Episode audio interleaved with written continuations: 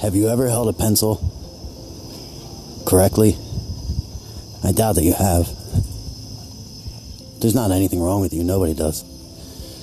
Just about everybody holds a pencil too tight. Go ahead, try it.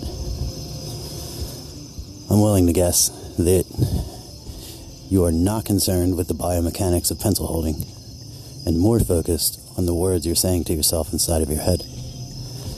How hard you grip the pen is in direct relation to what you think, not how hard you have to grip the pen to perform the act of writing. Don't you think there's anything weird about that?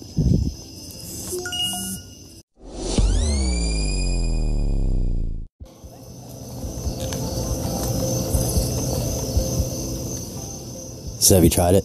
Have you tried holding a pencil? Paying attention to yourself?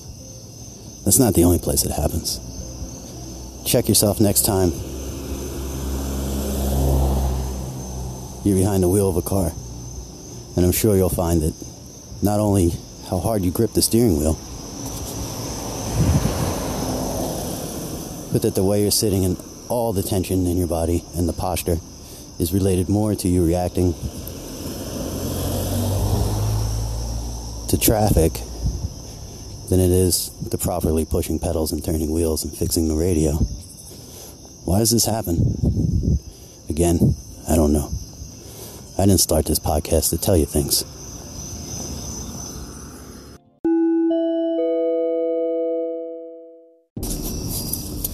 Sometimes when I'm walking around, I walk through. Sometimes I walk through spider webs that I can't. Sometimes I walk through spider webs that I can't see. And I feel bad because I ruined their whole day's work.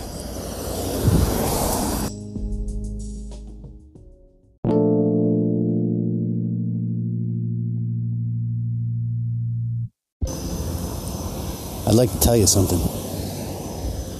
I was doing some research for the first episode, and I learned that when you think inside your head, the muscles in your throat and tongue that correspond to saying those words out loud move ever so slightly. And if you can get quiet enough and relax, you can feel this happening. Crazy, isn't it?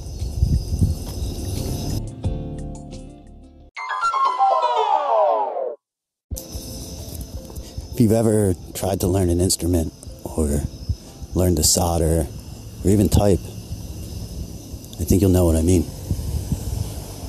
The amount of force we use is often in excess of the amount of force necessary. We wonder why everything goes south so often.